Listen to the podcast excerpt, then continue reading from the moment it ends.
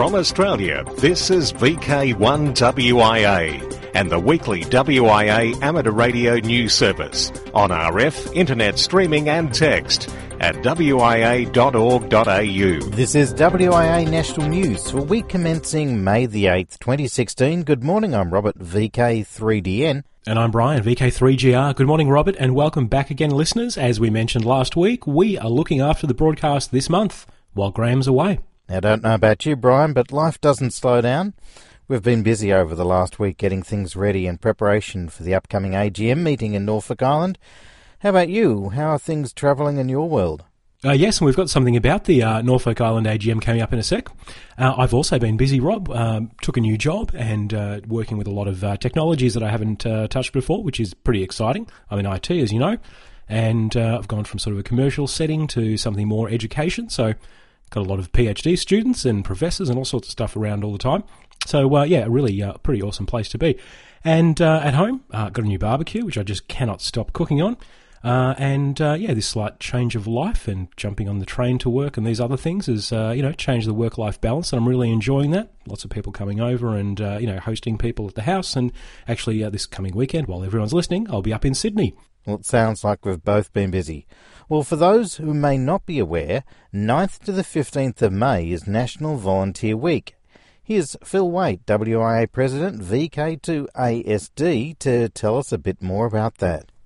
The 9th to 15th of May is National Volunteers Week, an annual celebration to acknowledge the generous contribution of volunteers. This year it has a theme of Give Happy, Live Happy, reflecting research that shows that volunteers live happier and healthier lives. Established in 1989, National Volunteer Week celebrates volunteerism in Australia. Think about the many volunteers in the WIA and radio clubs who contribute so much of their time to the running of amateur radio. The countless hours spent delivering numerous WIA member services, including this VK1WIA broadcast, the WIA website, and amateur radio magazine, just to mention a few. Think of the WIA directors who give their time to the WIA board that heads up a not insubstantial not for profit company. Recently, the WIA has delivered a submission to the ACMA setting out a reasoned argument for reform of the amateur service and our regulations. This was the result of many months of effort by our volunteers. The WIA board is now finalising material for the annual general meeting on Norfolk Island, as well as other important matters. Again, the work of volunteers. When you next look at the list of WIA committees at the back of AR magazine, think about the people that make it all happen. The WIA accredited assessors around Australia provide a free service. Some of them have been doing so for more than a decade, and some after already being involved in other forms of volunteer work. The motivation of our volunteers, shown time and time again, is wanting to put something back into the hobby that they all enjoy. We are very lucky to have them, and on behalf of all of us, thank you. They are part of more than 6 million Australians who volunteer, and we pay honour to them through National Volunteer Week. This is Phil Wait, VK2ASD for the WIA. This is WIA Director Roger Harrison, VK2ZRH, with more news on the Institute's submission to the ACMA concerning future amateur licence conditions. Back on the 24th of April, I went over the preamble and then outlined the WIA's proposals for future foundation licence conditions. Today, I'll give a rundown on the proposed standard and advanced licence conditions, as promised. At this point, I'd like to reiterate that a key purpose of the submission is to enable greater self-determination for the amateur service and to reduce the burden of regulation on both licensees and the ACMA or what regulator we get from the outcome of the government's review still underway. And another thing, many of the proposals in the submission for all licence grades are designed to ensure amateur radio remains relevant in the digitally connected age. There's something for everyone in it, existing and prospective licensees alike. So, let me get on with it. Back in 2014, the WIA board adopted three policy principles in regard to future amateur licensing. One was that future licence conditions should not be reduced or downgraded from the current principles embodied in apparatus licensing. This was agreed because no one wants to go backwards, having more restrictions imposed on amateur licence conditions. Another was that future licence conditions should not limit or hinder experimentation with or adaptation of emerging technologies and applications, particularly digital transmission technologies, including those not yet invented. The third principle was that future licensing must incorporate flexibility for licensees to pursue their interest in communications technologies and applications as a self-regulating service within the framework of the licensing privileges and conditions. It is these policy principles that are behind the proposals to relax the restrictions on permitted bandwidths for both standard and advanced licensees, as well as providing access to more frequency bands for both. In summary, then, for standard licensees, the WIA advocates access to more bands between 1.8 and 28 megs, access to the 50 to 52 MHz sector of the 6 metre band, relaxation of permitted bandwidths where practicable on the bands below 1 GHz, and the same on all bands above 1 GHz to allow use of wideband digital and image modes. Finally, increased power to 200 watts. The WIA advocates strongly for improving the licence conditions for standard operators to better match similar licence grades in other countries. Recall that the international definition of the amateur service is about, quote, self-training, intercommunication and technical investigations, end quote. Improving standard licence conditions affords these operators a great range of opportunities for learning and gaining experience as well as intercommunication with other amateurs. When it comes to advanced licensees, the WIA has recommended to the ACMA that licence conditions should represent light touch regulation, balanced with responsible use of the RF spectrum and respect for other stakeholders. The WIA has foreshadowed seeking primary status for 50 to 52 MHz, retention of access to 2300 MHz, plus access to new bands at 70 and 920 MHz. In addition to the new band at 5.3 MHz, 60 metres, brought down at WRC 15 last November. The ITU has made 60 metres available from 1st January 2017. Hence, the WIA has requested access be granted at the earliest available opportunity. There is a means of doing this, which is used by the ACMA in its Australian radio frequency spectrum plan, permitted by the ITU radio regulations. I won't bore you with chapter and verse on that.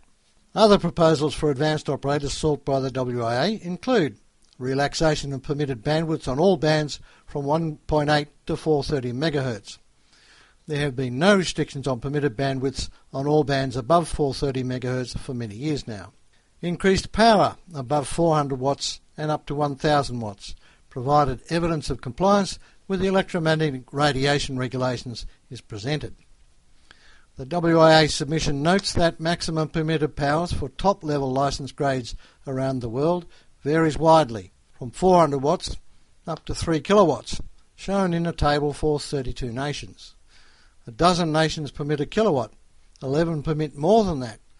The submission notes that the median or middle maximum permitted power is 1250 watts. The WIA set no time frame for achieving changed amateur licence conditions, for a very good reason. There's a new Radio Communications Act to be drafted first, which, as everyone paying the least attention would be aware, is currently underway. As the new Act will bring in parameters based licensing, there's quite a way to go before we get to the nitty gritty details. The WIA submission on future amateur licence conditions was written to open the conversation with the ACMA. That conversation began with a strategic meeting between the WIA and the ACMA on the 12th of April last, which you've heard about on the broadcast of 17th April. As reported, the ACMA was impressed with the scope and vision for future amateur licensing set out in the WIA's submission and indicated that there were few, if any, real impediments to achieving substantive reform to meet the emerging opportunities that will arise from the new Radio Communications Act. However, there will be a lot of work to do, some of which will necessarily involve advice from the ACMA's engineering branch. To progress the WIA's proposals on licence conditions and frequency bands, the ACMA suggested that we meet again around August September, when more will be known about the shape of things to come with the new Radio Communications Act and the Australian Radio Frequency Spectrum Plan update, soon to commence public consultation. I urge you, if you haven't done so, go to the WIA website, download the submission and read it for yourself right through. Some critics haven't even done that yet. This has been WIA Director Roger Harrison, VK2ZRH, for VK1WIA News. From Australia, this is VK1WIA and the weekly WIA amateur radio news service on RF, internet streaming and text at wia.org.au. And now the WIA AGM on Norfolk Island. Those attending the Wireless Institute of Australia annual general meeting on Norfolk Island, May 27, 28 and 29, have loads of planned and other activities ahead of them. In all, about 100 will be there via Sydney and Brisbane, and the locals have been preparing for the influx. An advance party will make final checks for the event billed as the largest DXpedition of its type.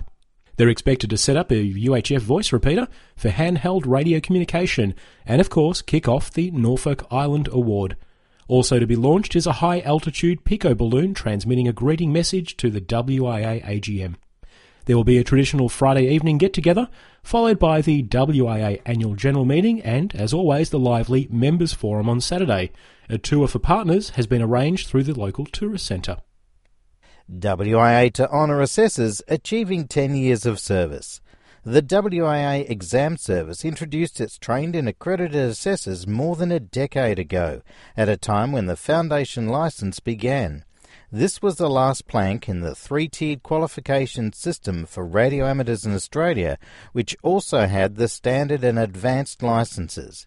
At the WIA annual general meeting in Canberra 2015, the WIA marked the 10 year milestone by honouring those assessors who had given a decade of service.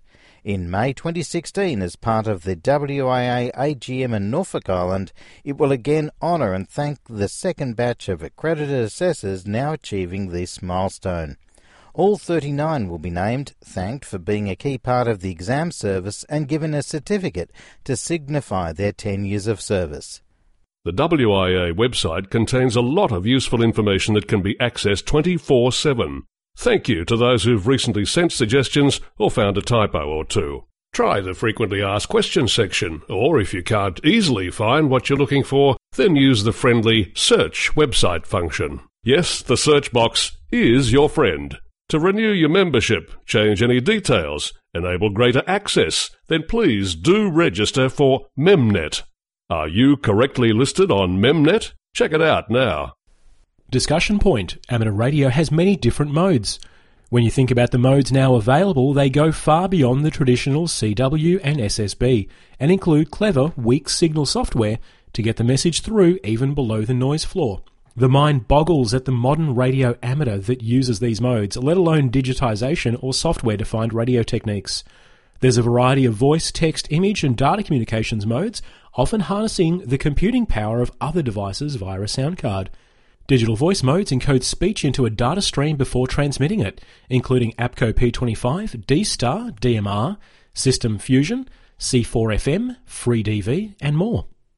As the technology is embraced and maybe some disposal equipment falls into the hands of radio amateurs, it's beginning to make inroads.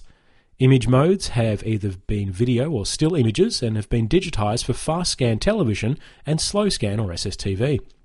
Then there are the text and data modes that use an existing transceiver coupled to a PC and software via an interface.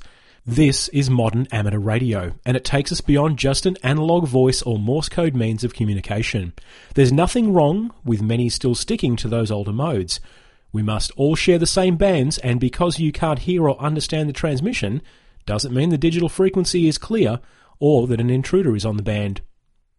Hello, I'm Geoff Emery, VK4ZPP, and I've been thinking. Who can you trust these days? I mean, We've been seeing a great electronic expansion in Australia, and it has spawned a great big business to shift the photons and electrons into our homes. Yes, we're in the era of the NBN. and I have embraced it. Well, I'm not the effusive type, but I did register for notice that this new service was available in my area. I'm waiting for their email.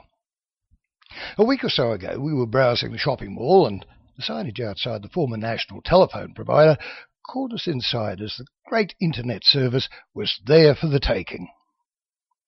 I'd been keeping an eye on the service which we were to be given, and we have a variable timetable for its switch on, for maybe a year or more. I had the information that our locality would receive fixed wireless, and I have emails seeking details of the equipment requirements to this end. The first thing that the consultant got was our postal address. She came back from the computer, went to the printer, and arrived looking puzzled. The advice from the NBN, the first knowledge we had, was that we were to receive service by satellite. Sadly, the rural themed Sky Muster service was not available from that vendor. Sky Muster went on air at the end of April, and the resellers could sign you up from them.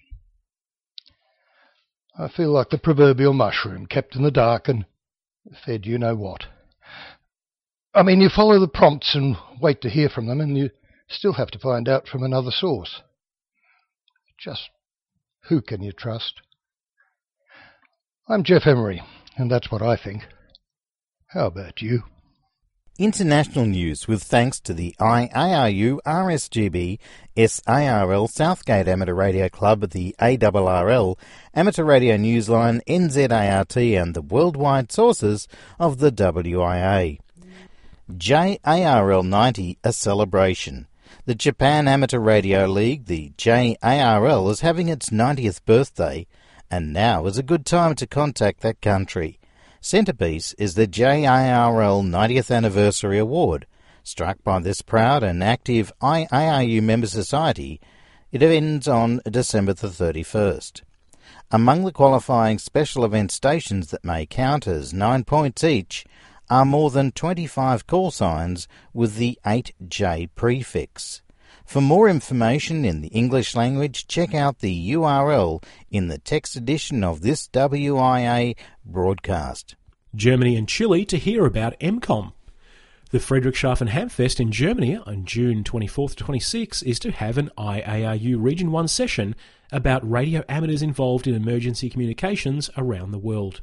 Information is being gathered by IARU Region 1 Emergency Communications Coordinator Greg Mossop G0DUB. And Friedrichshafen undoubtedly is the biggest and best event for hams in Europe. Meantime, the International Amateur Radio Union Region 2, that covers the Americas and surrounds, will hold an emergency communications workshop in Chile this October. That will be at the 19th IARU Region 2 General Assembly. The aims of both events is to network and share information on the capabilities of radio amateurs when reacting to disasters. New ham at Mount Athos. For years, Monk Apollo SV2 ASP/A has been the only amateur radio operator from the monastery. However, this past week, news came out that monk Yakovos, who lives in the holy monastery on Mount Athos, has received his radio amateur training and then his SV2 RSG license from the Ministry of Telecommunications.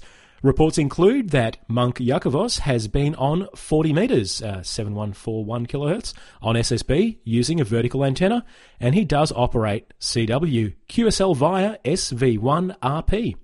Workshops wanted for EMF 2016. Electromagnetic Field EMF 2016 will take place from the 5th to the 7th of August near Guildford, Surrey. It's a UK camping festival for those with an inquisitive mind or an interest in making things aimed at hackers, artists, geeks, crafters, scientists, and engineers. The organisers are looking for talks and workshops for the festival, and they are especially keen to hear from people with different backgrounds from what one would expect to find at a technology conference. The London Hackerspace Amateur Radio Club is planning to erect at least one of their Clark masts in the village, showcasing amateur radio on 3.5 MHz to 430 MHz and maybe higher. Further information is online in the text edition in this news service. A singular solar achievement. A tale of hope for hassled, harried hams. You can't outsmart the sun, and you certainly can't outshine it. But some radio amateurs in India recently had their moment in the sun during their National Field Day, held by the Amateur Radio Society of India.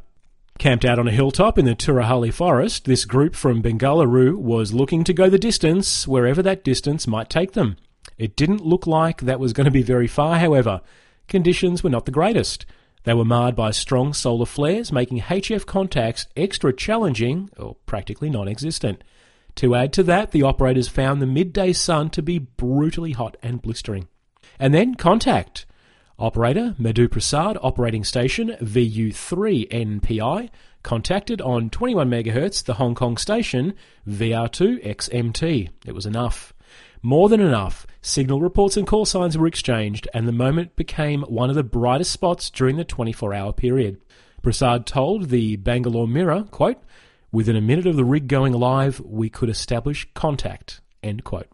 Among his colleagues in the Bangalore Amateur Radio Club, Antarctica is the farthest anyone has contacted on their rigs, but Hong Kong, under tough conditions, still proved to be a shining moment, and VU3 NPI enjoyed his field day moment in the sun after all.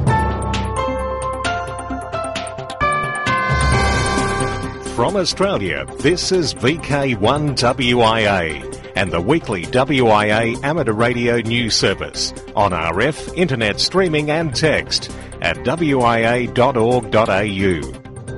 And here is this week's weird and wonderful story. A QSL card that ended up in the hands of Jane Walton in the UK in late February had to cross not just one ocean, but two generations before reaching her. It belonged to a British radio amateur Clifton Trevor Malkin, call sign G5IV. Clifton was Jane's grandfather, and though Jane is not a ham and had never had a QSL with her grandpa, she always kept fond memories of him in his shack when she was a child in Yorkshire. She would hear him make contacts around the world via radio from Barnsley and was charmed by its magic. Two months ago, some magic happened again, but in a different way. Feeling nostalgic, Jane decided to type her grandfather's call sign in the Google search engine, and one of the responses that came up was an eBay listing which said QSL card, ham radio card, and the call sign was G5IV. The card had been posted to the US long ago from Barnsley following a successful QSO in 1939. Now the American seller was asking $6.50 for G5IV's card. Jane bid on the item and now some 77 years later the card is back home to where it all began. The Barnsley Chronicle carried the story of Jane Walton and her reunion with the QSL card in its April the 1st edition, creating perhaps the impression that it was one of those April Fool's tales that makes its way into the public domain this time of year. But indeed, the offering of the card can still be found on eBay in the inventory of e- the eBay seller Anne's Books and Stuff. The seller, not surprisingly, has a number of other vintage QSL cards from around the world but Jane Walton has the only one she'll ever want. It's a piece of her childhood come back home. For Amateur Radio Newsline, I'm Jeremy Boot for NJH in Nottingham in the UK. And now to Operational News 2016. The 1010 International Summer Contest is on August the 6th and 7th. The Remembrance Day or the RD contest is on August the 13th and 14th and the 36 Alara contest is on the last full weekend in August, August 27th and 28th. I'm Felix VK4FUQ, broadcast monitoring SWL and scanner news. Is broadcast radio doomed? James Careless writes in Radio World that the BBC is preparing for an internet only world for broadcasting. He says, conventional radio and television broadcasting are doomed, eventually. Also, one might reasonably assume from reading British Bold Creative the BBC's broadcast charter proposal for the next decade of its mandate. The BBC's 10 year broadcast charter is up for renewal in 2016. The proposal is the Beeb's funding pitch to Parliament. To be sure, the BBC didn't use the word doomed or put a timetable on it. However, over the next 10 years, we will be moving to an internet fit BBC to be ready for an internet only world whenever it comes, states the BBC proposal. For VK1WIA National News, I'm Felix VK4FU Inningham. Intruder Watch Enforcement Zone Interference Action Against Lawnmowers. Emerging on the European market and presumably elsewhere are robotic lawnmowers that supposedly do all the work for you while you sip on a cup of tea or perhaps some other beverage. The marketing hype invites you to spend your weekends enjoying a lawn instead of maintaining it by using a robotic lawnmower. Now, the IARU Swedish Radio Society SSA reports that the emissions from a particular model of the robot lawnmower were so high it had to be banned from sale. The Electrical Safety Board found that the unmanned mowing vehicle had a radio noise at 19 decibels above the threshold for interference. It slapped a ban on their sale, and it's now looking at other brands of robotic lawnmowers that are programmable to cut grass for a perfect finish. LED streetlights are worry about RF noise. Imported light emitting diodes are planned in New Zealand as an energy saving measure, but the regulator Radio Spectrum Management RSM has issued a word of caution. All LED lights should meet the Australian and New Zealand CISPR 15 to ensure that they comply with the radio disturbance or interference characteristics of electrical lighting and similar equipment. RSM has advised all councils that they should stipulate supplying contractors meet those standard requirements and that each light fixture bears a compliant mark. LED lighting can produce severe levels of unwanted RF energy if the circuitry has not been designed properly. The warning advises that the RF noise created by a series of lights may be cumulative given their proximity to each other and their elevated positions. In Australia, the Australian Communications and Media Authority is also busy on the issue, with their peak activity happening when non compliant LED Christmas lights affect television reception. Worldwide Special Interest Groups ILLW. The ILLW starts to heat up. The International Lighthouse and Lightship Weekend held each August is as popular as ever as it nears 190 registrations of structures that once navigated and protected seagoing mariners. In the lead with the most registrations on 37 is Germany, while others up there include Australia with 27, the USA on 26, England having 14, and Scotland having 12. The Netherlands, Sweden make up some 28 countries, having registration so far spreading from Europe, South Africa, Southeast Asia, the Americas, and a few more. The 100th registration was the Avery Point Lighthouse, W1QK, in the grounds of the University of Connecticut. What will be the prestigious number 200 to be registered? If you'd like more information, read the simple guidelines, past activity reports, or register for August the 20th and 21st. Visit the website illw.net. And a quick run through the social scene 2016. May 27 to 29, VK9 WIA AGM this year on Norfolk Island. June 3 to 5, VK4 Central Highlands Social Gathering, Theresa Creek Dam. June 4, VK4 BARCfest, Mount Gravatt Showgrounds. June 11 to 13, VK5 VK Fox Hunting Championship and SERG Convention, Mount Gambier. July 9 and 10, VK3 GippsTech 2016 in Churchill, Victoria.